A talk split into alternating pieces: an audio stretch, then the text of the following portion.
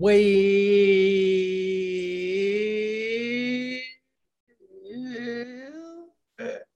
Hello, folks. Uh, welcome to We the Peeps. This is the U.S. Soccer podcast in which you're going to get to know everything that you need to know, maybe don't want to know, maybe learned about the USMNT. I'm Ty. I'm an entrepreneur, I'm Kwame. I am a doctor. And we're both very disappointed. Disappointed. the, the energy is way different on this show than the last show. Oh, my Down in Lanta. the dregs. It's We the Peeps.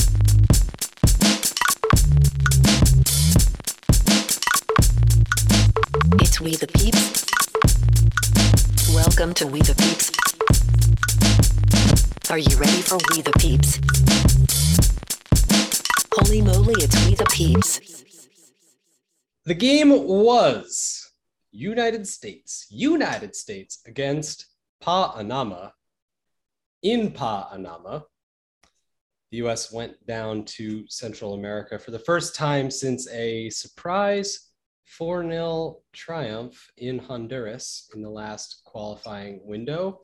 We thought maybe we would see some similar things from the US, and it was similar in that the first half was awful in both games. Unfortunately, the second half in this Panama game did not uh, live up to the standard uh, set by the, the prior squad. So, as always, we're going to line them up. But first, we are going to uh, do a little housekeeping. Sweep noise. I don't have that file, so that's actually what's what it's going to be. That's gonna be awesome.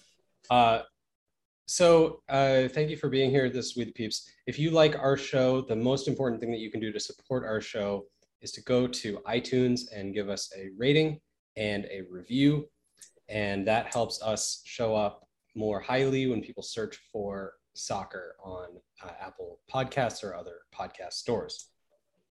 You can always go to Patreon and support us. We really deeply appreciate everybody who supports us on Patreon. It costs five bucks a month can help us out, help us produce this show. This show is not free, and we need your help to to keep it going. So thank you for doing that, and thank you to anybody who who has become a patron so far. We are on all the socials. You can hear lots of uh, you know usually complaining uh, about about various things on our social media channels, but we, we, we have kind of like an enthusiasm going. Where you we're I'll, I'll give us some credit. We're usually more positive than than most. Uh, the last night was tough. Uh, and and I think that's it. One last thing I want to mention is we do have a new visual identity coming out, a new brand coming out, designed by my dear friend Andre, my colleague at Cantilever, which is my web design company. He did a great job for us. So look forward to re- revealing all of that to everyone. And if you see a new look, that's what's up. We'll, we'll make a full announcement when that happens. Um, I think that's it. Let's line them up. Get out there, Oh, we- boys. We can we can't stop the uh, episode now. that was the most positive part of the episode. All right, get out there, guys. Uh, straight from MLS and into our hearts. Starting with Matty Two Hands, Matt Turner in goal again. Welcome to the Turnerverse. In front of him, we had Walker Zimmerman and Mark McKenzie, formerly of Philadelphia Union.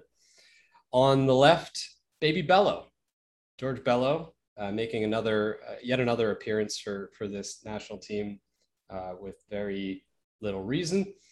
Uh, Shaq Moore out on the right finally got his time to shine in a, a field full of, uh, of, of decent right backs. He, he got the start and um, didn't show uh, much to separate him from the rest. Uh, Yedlin came on for him later in the game. Starting in the middle was Kellen Acosta, controversial figure on this show, my former Pookie baby. Now he he he irritates me. People think I'm too too harsh on Kellen Acosta. I wonder what they're thinking today. In front of him in the midfield, we had Sebastian Lletget, too legit to quet, but he quet a lot on the play last night. And Yunus Musa started. You know him, you love him. Yunus Musa was a shadow of his former self. We'll get to that, replaced by Tyler Adams later in the game. The front line started out as Paul Arriola, Gyasi Zardes, and Tim Weah, which we're, we're we'll get we'll get to we'll get to Zardes. We've we've been increasing in confidence in him, and then he he unfortunately showed us a lot of the, the old traffic cone today, uh, yesterday, including a traffic cone deflected own goal. Uh, replacing those players later on would be Brenden Aaronson, who came on and did Brenden Aaronson things, Ricardo Pepi, who came on and did pretty much nothing, and Cristian Roldan, just the guy you want to come on when you need a goal late. That was the the the the, the personnel for this matchup. It unfolded with uh, basically Panama on the front foot the entire game. The U.S. never really got a foothold, never really had a great stretch within the game. There was a Zimmerman chance in the third minute.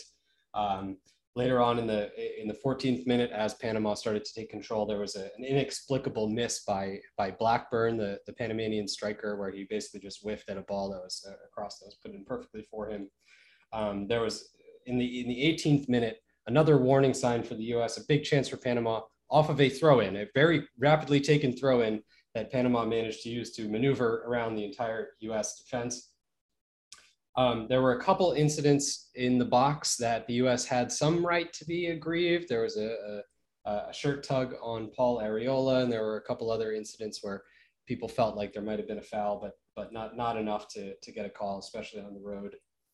Um, we had a, a, series of Olympico attempts by Panama, feeling themselves in the middle of the first half.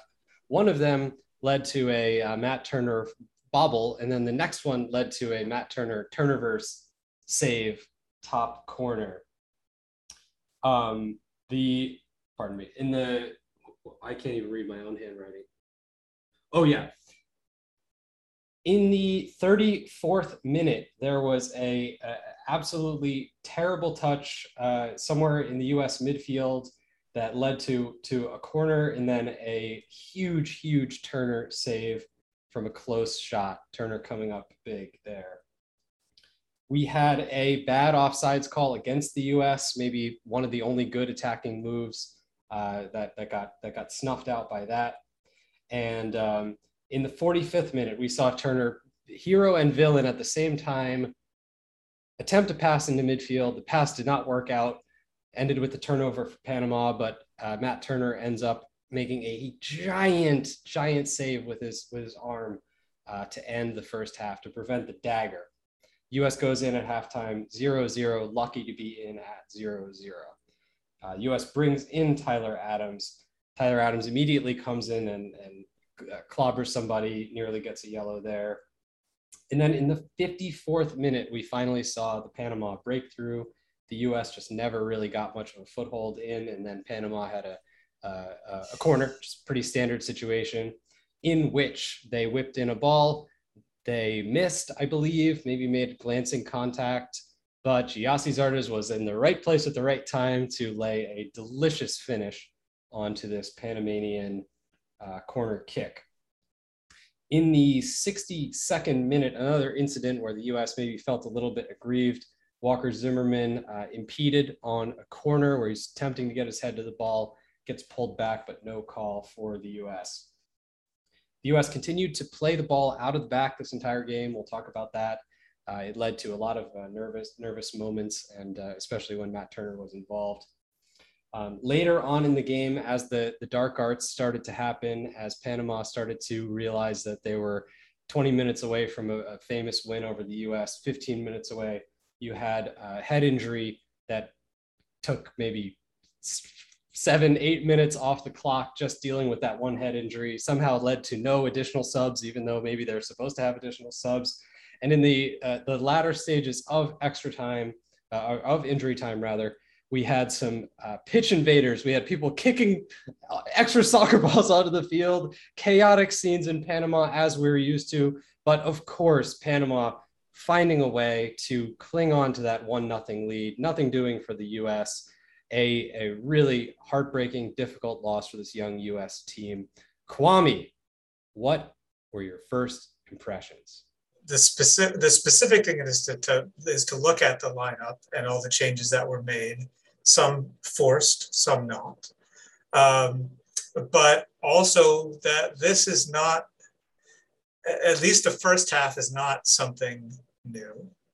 Uh, I think I saw a statistic that this is now eight straight games that the U.S. has not scored in the first half, and we continually, What? yeah, What? and we continually need to rescue. Oh we we continually need to, to rip up the script and fix a bad first half, and you can only do that so many times. And and the second thing I'll point to is that we now have two wins in qualifying and our two wins are the two teams that are at the bottom of the table in the octagonal.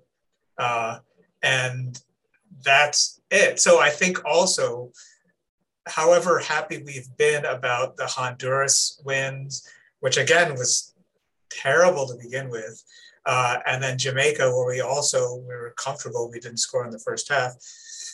We're beating up against the minnows, and we're not getting results against anyone else, at least the results that we should be looking for. This is not anything new. The, the result is new in terms of we haven't lost to Panama in a long, long time, but the the performance is not anything new.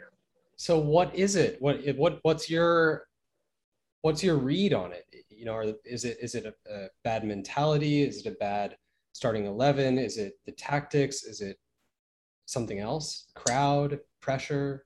I think that Berhalter is a below average coach who is very dedicated to the team and who tries really hard.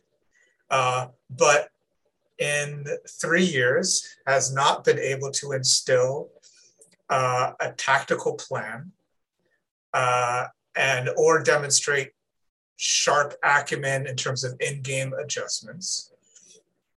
And so we have a plan that, despite him being the coach for three years, is not being well understood and well executed.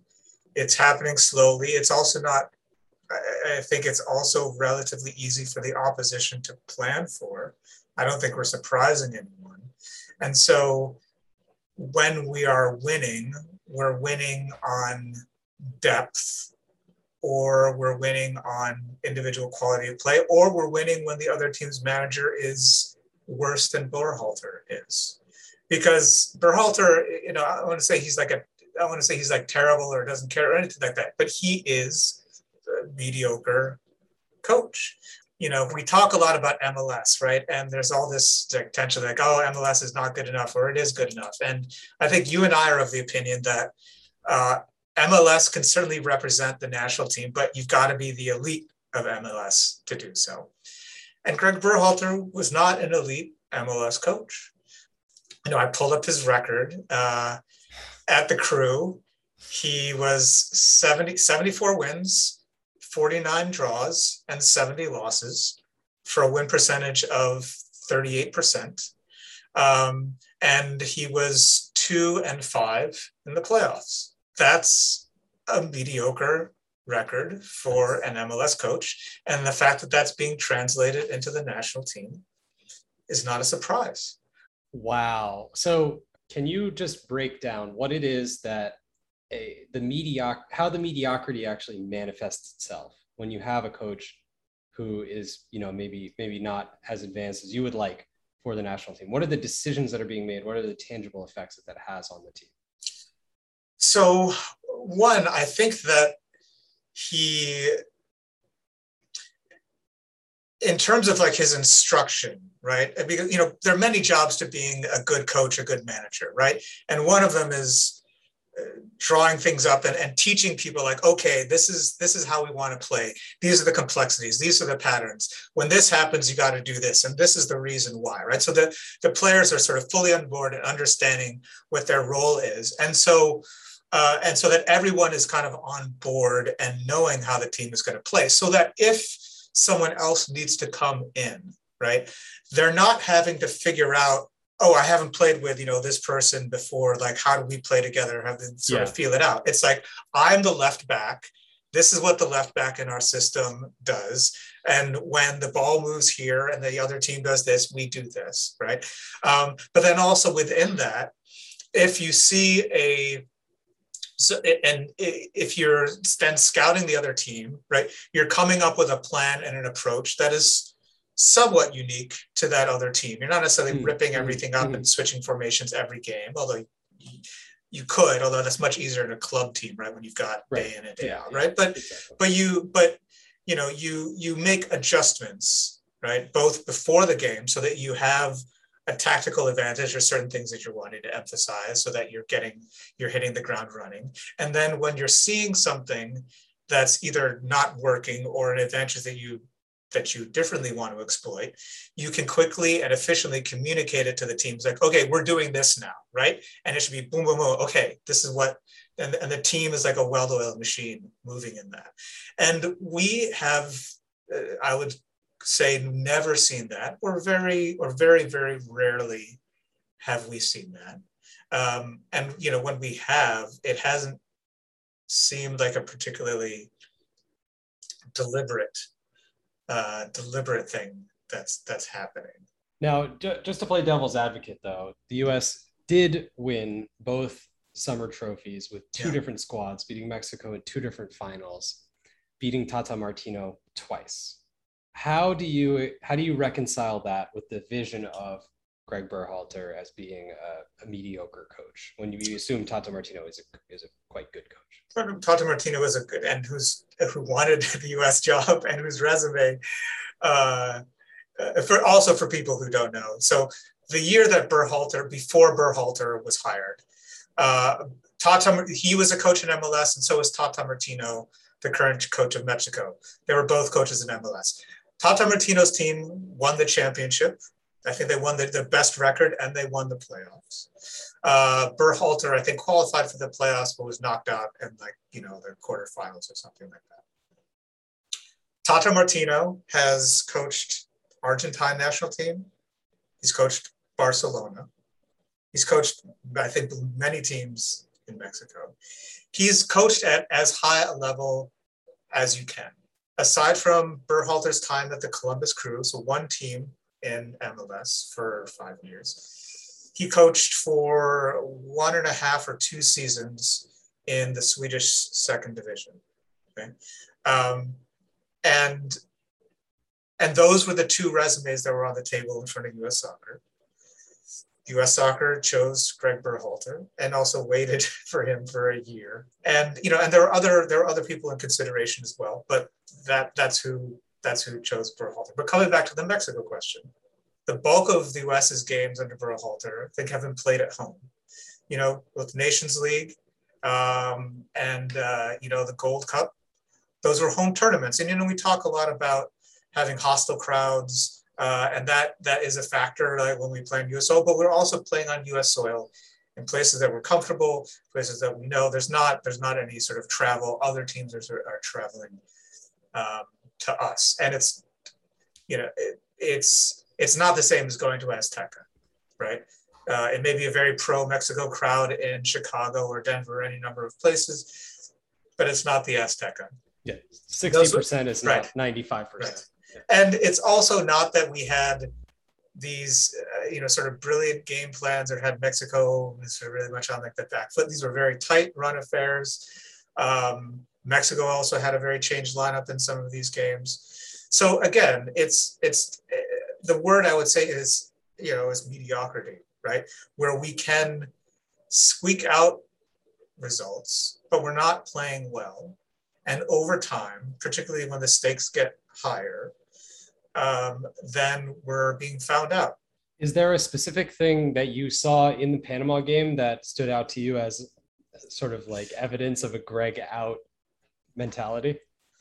The whole team played poorly and didn't seem to be working coherently together, didn't seem to be on the same page, didn't really seem to know how to fix things. Um, I thought that his substitutions didn't really help the situation. Um, you know, putting in Adams, but taking off Musa when you had established a bit of a of a good dynamic there in that in that first game. Um, and you know, I thought Aaronson for Arriola made sense. Um, but then also, you know, using up all of your substitutions, all five of your substitutions by the 68th minute, leaving yourself no uh, recourse or flexibility to respond to anything that was happening after that, using one of those substitutions to swap right backs when um, when Shaq Moore was not having a great game, but he wasn't necessarily standing out as someone terrible, and it it tied our hands for the rest of the game. There weren't any more substitutions that we could make, and what was the what was the tactical advantage from substituting Yedlin in for Moore? It's not clear. It didn't seem to like we were playing a different way, um, and it didn't and and it didn't also seem as if the way we were playing was set up to succeed that it was that it was anything that panama wouldn't be prepared for right right well yeah so in the first half the thing that was just like jumping off the screen to me was this like humongous tyler adams shaped zone mm-hmm. in front of the back line where we we just kept struggling to to build up and maintain possession and get a rhythm and panama kept exploiting that space and I think Kellen Acosta was supposed to be there, but it seemed like he was able to freelance all over the place. There was even a moment where I saw him pop up at right back Mhm. with with Shaq Moore playing almost like a like a right winger.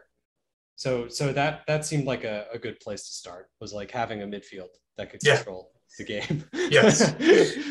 the jet was just so bad. Um, Acosta was was you know even even worse than uh, what what we've been used to seeing. Well, I say even worse because I kind of have like a negative impression of him a lot, but definitely below the standard that we've we've come to expect uh, from the new renewed um, Kellen Acosta. And it just felt like everybody was flat. Uh, All the, the touches were so bobbly. The the the incisiveness of movement wasn't there. The energy wasn't there, and there were just a lot of sloppy touches and a lot of you know I saw even you know passing the ball out of bounds and just really amateurish stuff. And uh, funny one funny thing is uh, my uh, my colleague at work he he rarely watches um, the U.S. and he decided to watch last night and he texted me. He's he's from South Africa and he's a he's a Liverpool fan. Okay. Um, and so he's he's used to watching you know Yeah, the yeah. EPL and and higher level uh, soccer. And he's like, how are can can professional players at this level be so bad? I was Yeah. like, you know, dude, like every 10 US games, this shit happens. like, I have no idea. I don't know what to tell you. It's, Which it's is like a, problem. C team, but they're still like professionals who should, uh, in theory, be at a higher level. Yeah. Let, why don't Yeah. we key in on one? okay Okay, so so this is a, I think this is a good microcosm for the entire conundrum of the whole situation and the the MLS thing and everything. Mhm. Gyasi Zardes. Yeah. So we have Ricardo Pepi, who after the last game is clearly the U.S.'s number nine, right? I mean, if you're if you're playing a game for your life tomorrow, you're going for Pepi. And however, you cannot play, you cannot start the same players three times in a window. It's just not a good idea. These games are too fast, the travel is too intense, and so you have to rotate. So you have to find moments where even if you know someone is the best, you have to find a way to bring in their backup. And it felt like Gyasi Zardes was the backup. That there, you know, maybe maybe Jordan uh, would have a word, or maybe you know some uh, Daryl Dike, some other kind of fringe guys. But but I felt Gyasi Zardes coming in here, even as someone who's been very doubtful of him in the past, like that's reasonable. That's a reasonable choice. And he just showed up as the old Zardes. So I, I, it's like, is this a tactical mistake? Is this a roster mistake? Is this a talent problem? What's going on here? And how, how did this end so badly? Zardes is a player that has a very long connection with Berhalter. They trust each other a lot, I think. Berhalter has also, I think, been, when he was Zardes' coach, been a significant reason why Zardes improved noticeably. Uh, so, you know, I do think it's important to give them both credit for that. But I think that Zardes, the reason that Zardes is the clear number two is that he's been around a long period of time. And not necessarily that he's more qualified or effective, uh, I mean, we could say yes, Zardes should have been the number two, but why was he more qualified to be the number two over Matthew Hoppe, for example? I, I don't think there is a reason except for I, Berhalter. I think is by nature uh, a little uh, conservative and tends towards the familiar, uh, and and he doesn't see Hoppe as as a forward. Uh, and so, sure, you know, you can rotate, but also, what was Zardes, you know, what what was Zardes supposed to be doing in this game? Um, and was it clear to him? And then is that uncertainty kind of feeding on itself, right? Um, I think also other people have talked about, you know, players like Arriola or Zardes or Lletget or, um, you know, others who I think we would probably consider at times useful, but generally sort of fringe national team players. Like if you surround them in a really good, structured, and talented team, then they can do a lot. But if you're asking them to be the core, then things fall apart. And I think that's that's what we that's what we saw. We didn't see a good game from Zardes. Um, you know, we we saw him having to try to you know, to sort of lead the line to sort of, um, you know, combine with with Arriola and, and Weah, and it wasn't it wasn't working, and his touch was and his touch was poor, and it was a little frantic, and you know the um, and and it wasn't clear that that the team felt set up for success and kind of knew what they were going to be doing uh, against Panama, um, and you know I'm not sure. I, I'm not sure what Panama. Uh, there may also have been things that I didn't necessarily pick up on things, you know, that that Panama was doing to unsettle us, uh, and that and then was the problem that we didn't respond. You know, um, like I know they were pressing our center backs, right? You talked about we tried to play it out of the back and it was shaky, right? And and you know probably part of the reason that they they decided to to press there the way they did is that Turner is a great goal stopping goalie, but he's not as strong with his feet. Right. You know, Stefan wasn't here, and that's you know that's not Berhalter's you know fault, but that Stefan Yeah, wasn't here. Yeah. and so if seeing that, right, should we have adapted and you know played less out of the back, knowing that they knew that we knew that they knew, you know, that that Turner's Yeah, not yeah, with yeah. feet. like I was thinking about the the rhythm of this because it's Thursday, Sunday, Wednesday. Yeah, And so I feel like to ask anybody to start Thursday, Sunday is a lot. I mean, I guess that Mhm. that does happen. That happens in MLS. That happens in Europe when they, Yeah. uh, especially if they're playing cup games. Um, but I mean, that's that's pretty intense, especially with a, a full travel day in the middle. hmm So I felt like the natural thing is to go for the bookend. You know, put you play your A squad on the the two uh, outer games, and you play the backups in the middle. But the trouble with that approach is that the middle game of this window happens to be the hardest by far Right, right. of the three games. So so we ended up trotting out probably hopefully our weakest lineup of the window in the hardest game. And of course, in a, a game like this, whenever we have to rotate, that it's going to be a huge opportunity for the other team because every team's going to bring their A game against the US. You know, so it's kind of a conundrum. It's like, let's say Zar- Zardes as the number two just is a thing. You know, that's decided. What do we do to minimize the damage of the downgrade? Or and that goes for a lot of these players, Right. not just just not just Zardes. Right. Well, I mean, I would question why. I would question why is decided. Um, uh, why why necessarily Zardes should be the number two. I don't know if that's the case. I don't know if he's clearly done enough to prove that. I mean, we're not there in practice and in camp. Let's Yeah. say you know you know it's you want to bring in Hoppe. Like, do you think that's the right approach? Is to do like the bookends and then you know, what do you do about the fact that this Panama game is probably the hardest game?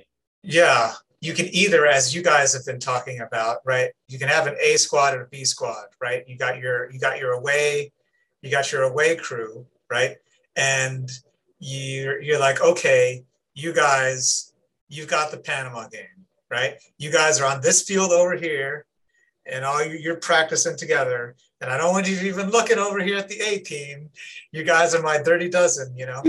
Um, so you know you could have that approach or you can try to rotate as little as possible like win the first game and then you know sort of risk things a little bit more for the second game and you know, one of the things that's that's there that allows us to do that a little bit more, right, is bringing a larger squad, right? Mhm. Again, Mhm. you know, again, we did not bring as many as we could have. Wait, say, wait, wait, wait. We were allowed to bring more players? Yeah, yeah, Wait, so, so, so tell me more. more players, you say? more players. um, yeah, I mean, I, I can't tell if you're being sarcastic. Or so no, they, But- so they just could have brought. They could have just said like, "Oh, Konrad De La Fuente, come on in." Yeah. Like all these guys, they they just decided it wasn't even worth it for them to travel. Yeah, I mean, we we called in 27. You know, Okay. I mean, even uh, which I I'm, I'm pretty sure is not the limit. I think we can call in as many as 30, but we called in 27, and then Ream and Brooks couldn't couldn't come, and then we we just called Zimmerman as a replacement. So we're we're I think we're again at 26, um, and then but we also knew that for the Panama game, um, most likely we couldn't bring Robinson um, and uh, Right, right. So it's and- 24 available for Panama, and you're going Right. to burn at least 10 of those guys on injury, or uh, sorry, on just on fatigue from the first game. Right. right Although interestingly enough, Arriola played 90 minutes against uh, Jamaica and, And started this game, uh, which Weird. was curious, right? So And it's like, yeah, there's there's no unified theory here. Right. right. They're done there. Right? There okay, seem I think like a I'm looking clear- for something that just doesn't exist. right, and I think, and that's the right, which is the problem. I think, right? Like, I think there's a, there's a, there's a, there's a attempt to figure things out, and I also think that maybe things got sort of thrown on their ear with McKennie picking up that the injury. injury, yeah, Right. yeah, yeah. Um, but I, I think there also wasn't a clear enough sort of plan B, right? So, um, yeah, you know, there is no replacement for Tyler Adams at the six, right? I think that in Yeah. in certain times for like a, a bit of the game, right, like Acosta or someone else can kind of come in and fill his shoes, but not you know not from the get go, not from a, a difficult game, and particularly not if they're going to sort of maybe focus on our, our number six. Um, so then, uh, as much as we talked last episode that you don't like different you know formations if you're if you're saying No. okay i don't have another six should you be flexible enough to say all right well then we're better off with acosta and someone else in a double pivot like acosta musa Lletget or Luca de la Torre like or you could add whatever. enough enough muscle in midfield. right Like what Weston Weston get can get stuck in. I know it's not his best thing, but mo- more so than than Lletget. right certainly Yeah, yeah. Yeah. And so I, I didn't think there was a clear, there was a kind of solid adaptation. And then also, you know, I think Berhalter doesn't always recognize what's going wrong or who's sort of struggling, right? Has been, you know, Acosta and Lletget were really struggling. And, you know, Musa did not have a great first half, but I don't think that he was the, of the three that was an issue. I don't think Yeah, that he was the main issue. I I think think you know, he got hooked because, you know, they were you're thinking about playing him in the third game, and okay, maybe, but things are, you know, are not going well, you know. I have another Um, theory on that. So I think he got hooked because there was a moment like it was like the 20th minute or something where he tried to like a fancy turn. hmm Like he he he received the ball from a center back and he tried to kind of dance around with it and he lost the ball. hmm And and coaches hate that shit. So you you go with the, you know, reliable MLS uh midfielder who will just pass the ball sideways instead of try. I mean, I think that that definitely is a is a difference, right, between between Musa and you know Acosta and Lletget. Musa has some positivity. Well, Yeah, like you know, he's got you know, eh, Oh you know, he, there's some times where he makes some some risky choices, right? But I don't think he's a reckless player. Uh, I mean, I do think he's also he's young, right, and he's like exuberant. yeah, Um, yeah. But but I, I don't, you know, I don't think that he's a a player who you know is continually putting his team in like a bad position. Yeah, he's not a He's often retaining He's the just- ball, right? yeah, he's doing that so that he can get an advantage, not so that he can look good. Right. And I think also there are times where the simple passes to advance the ball kind of weren't in evidence. Sure, sure, him, yeah, exactly. Right. Where when yeah. he was looking around to do something. So he's spending more time on the ball trying to wait for something good to happen. Right, And it's right. it's not. The entire qualifying cycle last go around, we talked about this myth in US soccer that what you need to do to qualify is win your home games and draw on the road. And a draw on the road in CONCACAF, that's a good result. Doesn't matter if you're playing a bunch of, you know, St. Kitts and Nevis under 11s. It's on the road, so it's going to be tough for the US. We saw in this in this uh, iteration of the Panama game, I did not see the same kind of difficulties in the conditions that I typically see. I thought the field was better. The crowd was, for some reason, not that strong for this game. Maybe there's some COVID restriction in place or something like that, but lots of empty seats. It was a very reasonable, accommodating start time, reasonable time of the year, not like super hot or anything. So, do you like what do you think? Like, what kind of effect did the did the conditions have on the performance? And is that even a reasonable thing to to take into account anyway? I mean, even the pitch invader seemed kind of polite. He just kind of strolled on, and like he's like shorts. He's like, what? yeah, that guy. He, he kind of looked like he knew what he was doing. He looked like a like a team official or something. Yeah, yeah. I was like, was that what? And then they kind of like, okay, okay. I'll go, okay. all right, all right, fine. So, um, yeah, no, I mean, I think it, you know, it is it is more difficult to be on the road, obviously. But no, I don't think that if if we're aspiring to be as good as we want to be, we can't say, oh, you know, our best we can do on the road is is to draw. That's just because Our ambition, not that our ambition is to get that precious point on the road. right. Right. I It think that's sick as an American and a, a proud American. It makes me sick to my stomach. Well, probably also as someone who values like statistics. What if we went to Iwo Jima trying to get a point on the road? Are you kidding me, people? Uh, I mean, I, I think it, it's. I, I think it's it's really it's really a bad. I think it's really a bad sort of point of view, and I don't know if the team went in with that. You know, I think that they probably did go in expecting to win, but also expecting that it would be really hard. You know, and not that they could have control of the game, not that they could sort of win. And you know, I think that this is a game that was going to be difficult, right? It was going to be Panama's a difficult defensive team. They're going to, you know, they're going to be well organized. They seem like a very well coached, sort of prepared team. Yep. Um, but we did not, you know, but we did not go in there in in a way that was going to allow us to have success. And I don't think that there was the requisite self belief right? I'm not so sure. I don't i as i said in the last episode i don't think effort is really where my brain goes to in terms of what's happening in these games right?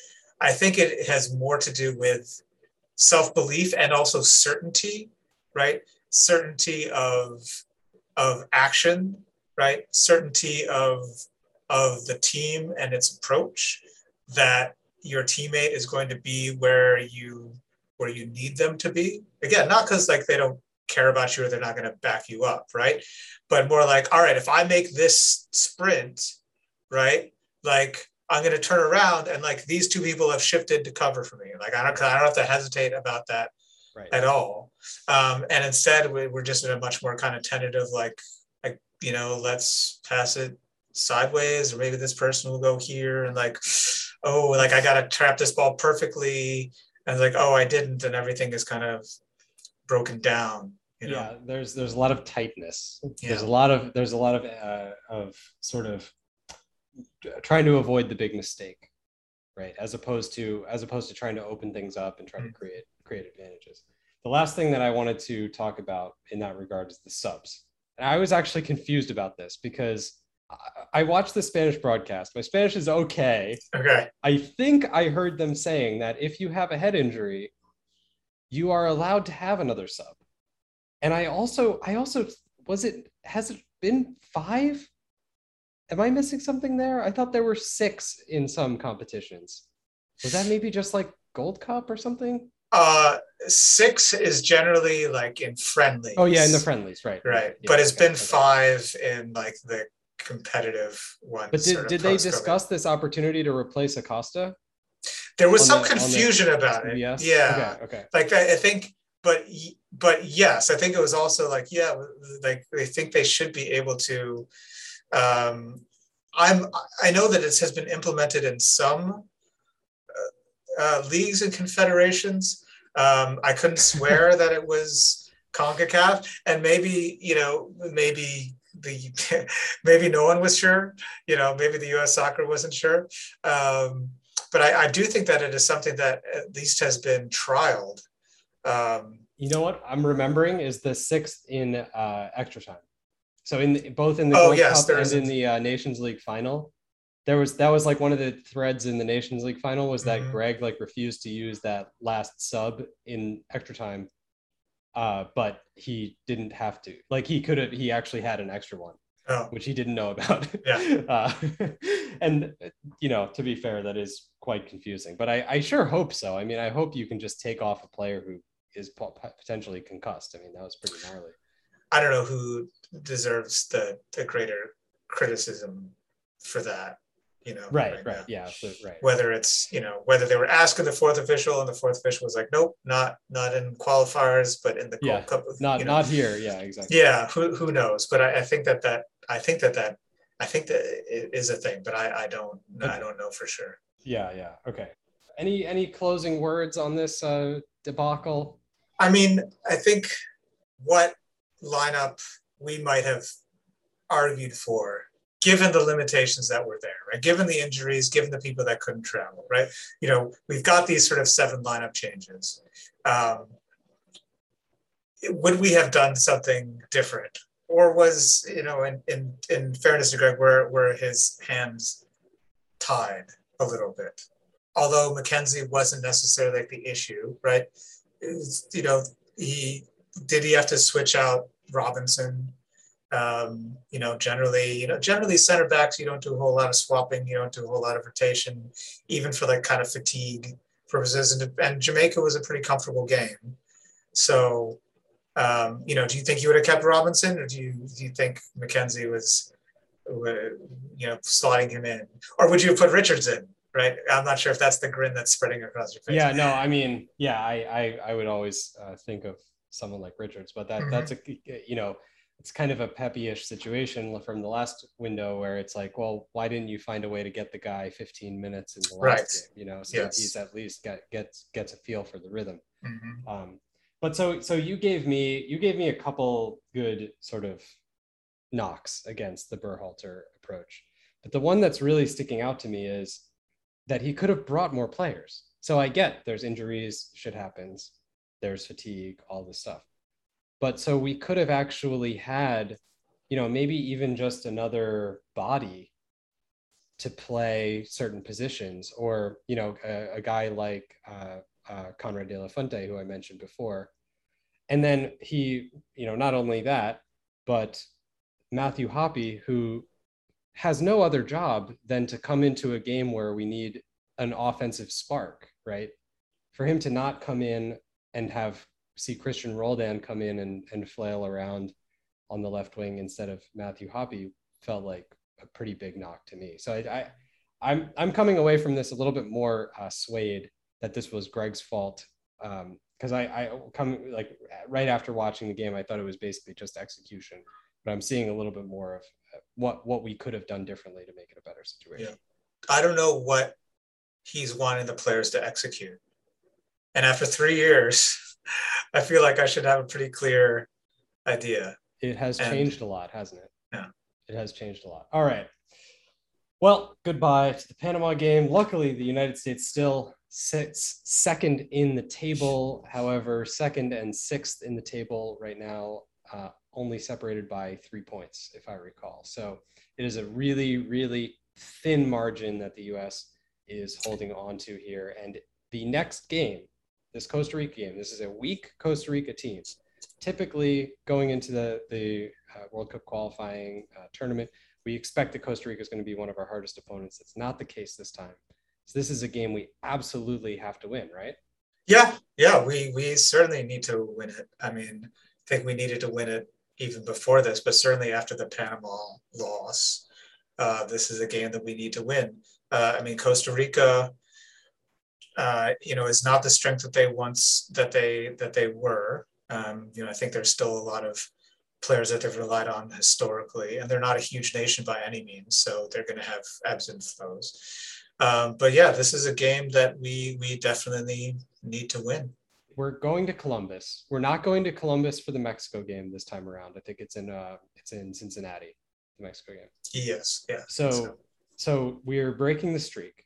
We're burning our Columbus card on on this Costa Rica game. Um, do you think that this is a a, a good venue choice uh, to to swap the uh, the the cities from from the Mexico game after what happened in the last cycle? Honestly, I think it's hard for me to feel good about US soccer's choices about where to have these games, you know? I mean, I think that there are certain cities, right, where you're more likely to have immigrants or people whose roots are in these countries that we're playing than than kind of others. But like New Jersey and Costa Rica. Right, but also yeah you know, uh, but also, um, you know, writing off some of your biggest stadiums and and uh, you know also is you know it's not great. I mean, Columbus is a great stadium, right? But if you play in Columbus all the time, you're never going to have 70,000 people screaming. You know, you're going to have 20,000, 25,000, yeah, right? something like that, yeah. Yeah. Which is very different. You know, I mean, I think that game in Nashville, right, which was the, um, against uh, against Canada, right? Um, you know, very pro U.S. crowd, but I think a lot of the commentary afterwards was like didn't really wasn't really like an intense crowd, that kind of got hushed relatively easily. Um, so I mean, I know Columbus has has long kind of been like a sort of fortress, and they have sort of big roots both within MLS and uh, you know and and with the, the, the national team. So you know it's fine, but I I again I would I would like to see us as a national team try to, to try to establish more of a foothold in uh, in the places where we feel like we can't go as our own national team in these big qualifiers you know? Yeah so um, the the the logic of it i mean i'm so used to like the cronyism of the entire mls us soccer soccer united marketing uh menage a trois that i expect that this is basically part of like you know oh you're gonna we're gonna send you a world cup qualifier because you're doing this for the for the national team or because of some sponsorship thing or whatever. Um i mean is it am i being too cynical there or is it like for for from competitive reasons shouldn't we just like play every fucking qualifier in portland or seattle and pack the building? Like what am i missing? Uh yeah, I mean, I don't think you can be too cynical when it comes to U.S. soccer. I'd be like, I hope I've made that abundantly clear, uh, and I don't know all the ins and outs. But yeah, I, I, I wouldn't be surprised at all if that's the case. Um, probably Portland and Seattle because their turf, I think, is probably mm, why they turf, can't. Yeah, they can't do the, the qualifiers there. Is longer. Well. Yeah, yeah, yeah. That, that that's probably part of it. But you know, but uh, but I think we should try to establish someplace else as like you know the cauldron right that you don't want to have to come yes, to when you exactly, play the us right exactly, yeah. and you know there would be it would be a long-term effort to turn the Meadowlands right into that or MetLife Stadium or whatever it is, right? That's but I think that's something worth. I think that's, that's something worth striving for, right? but in the meantime, I think you can. Oh I think you can think yeah. about other things. Yeah, right? I think we could play Jamaica there. That'd probably be okay. But well, uh, I mean, also Costa Rica, Mexico, no thanks. But I, I think, I think the the aim also should be, right? If you are if if we're playing Mexico uh, in in the in New Jersey, in like in the Meadowlands slash MetLife, right? Yes, there's going to be a lot of um, Mexican fans of the Mexican team, right? Um, many of whom are Mexican Americans, but voting for it, it, when it comes to the two, they they root for yeah. Mexico the rest of the time, right? But I think there's actually a lot of like fans who are like, U.S. national team fans is like their number two, and then mm-hmm. Mexico or Colombia or, Venezuela or whatever, right? But I don't see why we can't say Mex the, the, the, the teams for whom Mexico is their number one team are going to come out and pull for Mexico. But the person for who Colombia is their number one and the US is for number two. Right. We want to get that person in the stadium. Right. Right. We're cheering not as getting loudly them as out. possible, We're not. We're not.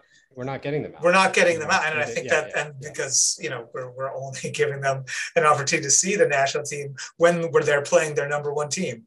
right. know? Right. So- exactly. and and if you want to go at any other time, it's going to be a minimum of uh, you know thirty eight bucks for a upper deck seat, Yeah. and plus plus parking, plus food, plus beer. Right. You're you know you take your kid to a, a soccer game, it's one hundred and fifty bucks for a night. So But I- I- that's not reasonable for for the vast majority of people. And then yeah, I I fully agree with you. Like I think we've we have completely lost the concept that the home crowd should be an edge. Like it's almost Mhm. like for the US team, it's just the absence of an away crowd Yeah. that's the edge. It's a you know safety I net. mean? No, Yeah. that, that okay. I'm I'm I want to take that back immediately because Okay. I love the American Outlaws and everything that they bring, and they that is uh, uh, very clearly a an advantage and a highlight of everything that uh, you know everywhere that the U.S. plays. But it's still isolated. You know, you don't have this experience as a visiting team to a, a U.S. city that it's intimidating at all. Mhm. You know, and especially when a, a lot of these players are used to playing in the the uh, MLS um, Stadia. So I mean, man, yeah, that would be a, a killer thing if we could figure that out. Even if it's not in one of the big stadiums, even if it's like a, a- one of the one of the mid-sized stadiums, I feel like like Audi Field, for instance, in, in DC is maybe like 30k or something like that. You know, that's that's the kind of building there you could you could generate pretty good energy. Um, and it, yeah, it's just it it's so odd. I Yeah. can't think of another national team that's like that. Another serious national team or even a non-serious national team where they regularly rotate important games. Like does this ever is anyone else doing this I mean, I, I imagine not, right? I mean, you know, we are geographically, you know, pretty huge, and I don't know, maybe Brazil does it to to an extent, right? But but they also have like the, you know, but even the ones that if you rotate around, like there is the big stadium, right? Like Right, if Brazil right, is right. playing Argentina in a home qualifier, you know where it is you know where it is, right? And you know that it's, you know, it's going to be, you know, a hellstorm to walk into, and we don't we don't have that. We we had Columbus, which was a place where we consistently beat Mexico, and we had a crowd that was uh, in tune with that history, but it was not. It was not, I think, big enough, sort of vociferous enough, right, to be, um, you know, to be like the place where people are like, I don't want to go there, right? As opposed to, oh man, we keep, you know, I imagine like if if I had to put myself in the shoes of like a Mexican player, it's like, oh man, we keep losing there. Like, what's up with that? Like this this sucks. As Yeah, opposed to, exactly. oh crap, like when I playing here. right when I'm there, like I can't hear myself think, yes you know. totally Um, Totally.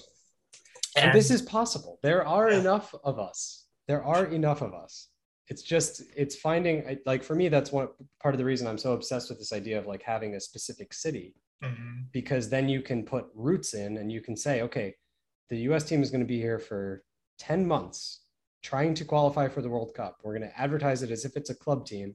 They can concentrate all their advertising, all their PR, all of their Mhm. media into one market and just focus on like, all right, game one, it's going to be like a normal US qualifier, but by game, by game uh, seven, we want this place to be rocking because we've gotten buy-in over time, like made investments in in in that location, and then you switch it up for next time. But that location forevermore is a U.S. soccer, you know, hotbed. Yeah. Maybe Atlanta. And I mean, we've got all sorts of options. I mean, I think Atlanta's also turf, though, right? That's the other thing, right? Oh, Because like our best, we've got all these huge stadiums, don't they right? put? Can't they put grass for? Uh, Yeah. Do they put grass if Messi's coming?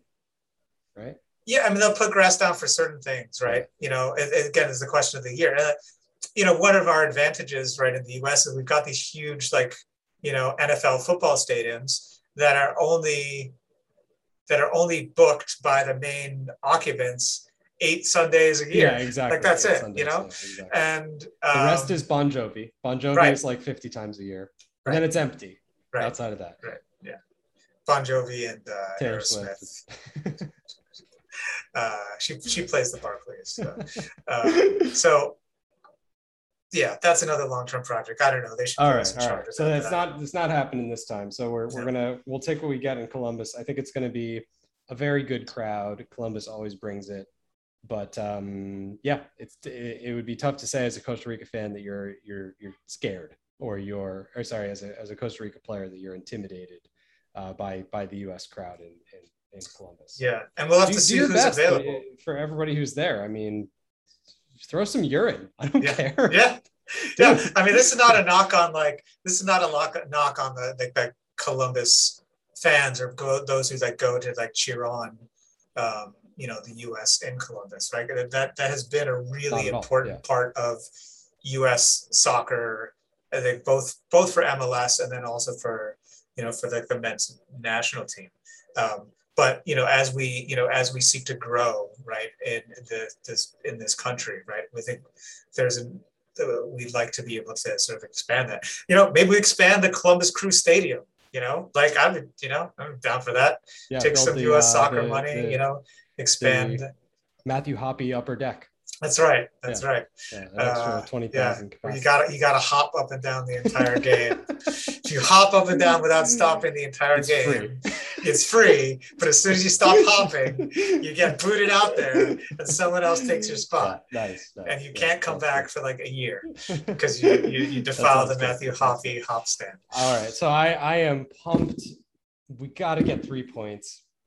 Come on, boys. Come on, Nats. Let's Yeah. go. We got Wednesday, October 13th, United States versus Costa Rica, 7 p.m. We will be here on the live stream. Uh, it's going to be myself and my father, the professor, Mako Fujimura, Live live and direct from an undisclosed location in central New Jersey. Uh, we cannot wait to be with you. Join us for the join us for the stream. Chat with us on Twitter. Uh, give us your predictions up on there, and uh, can't wait can't wait to do it. Can't wait to do it again. Watch the Nats get back on track here. All right, uh, we will wrap it up. We will talk to you again on Wednesday, and as always, I I I love some things. I need to think of some things to love. I love burritos. I love tacos, which are basically the same, just twisted around a little bit. Yeah. I love nachos, which is a burrito with the tortilla cut off and turned into tortilla chips with the burrito on top of it.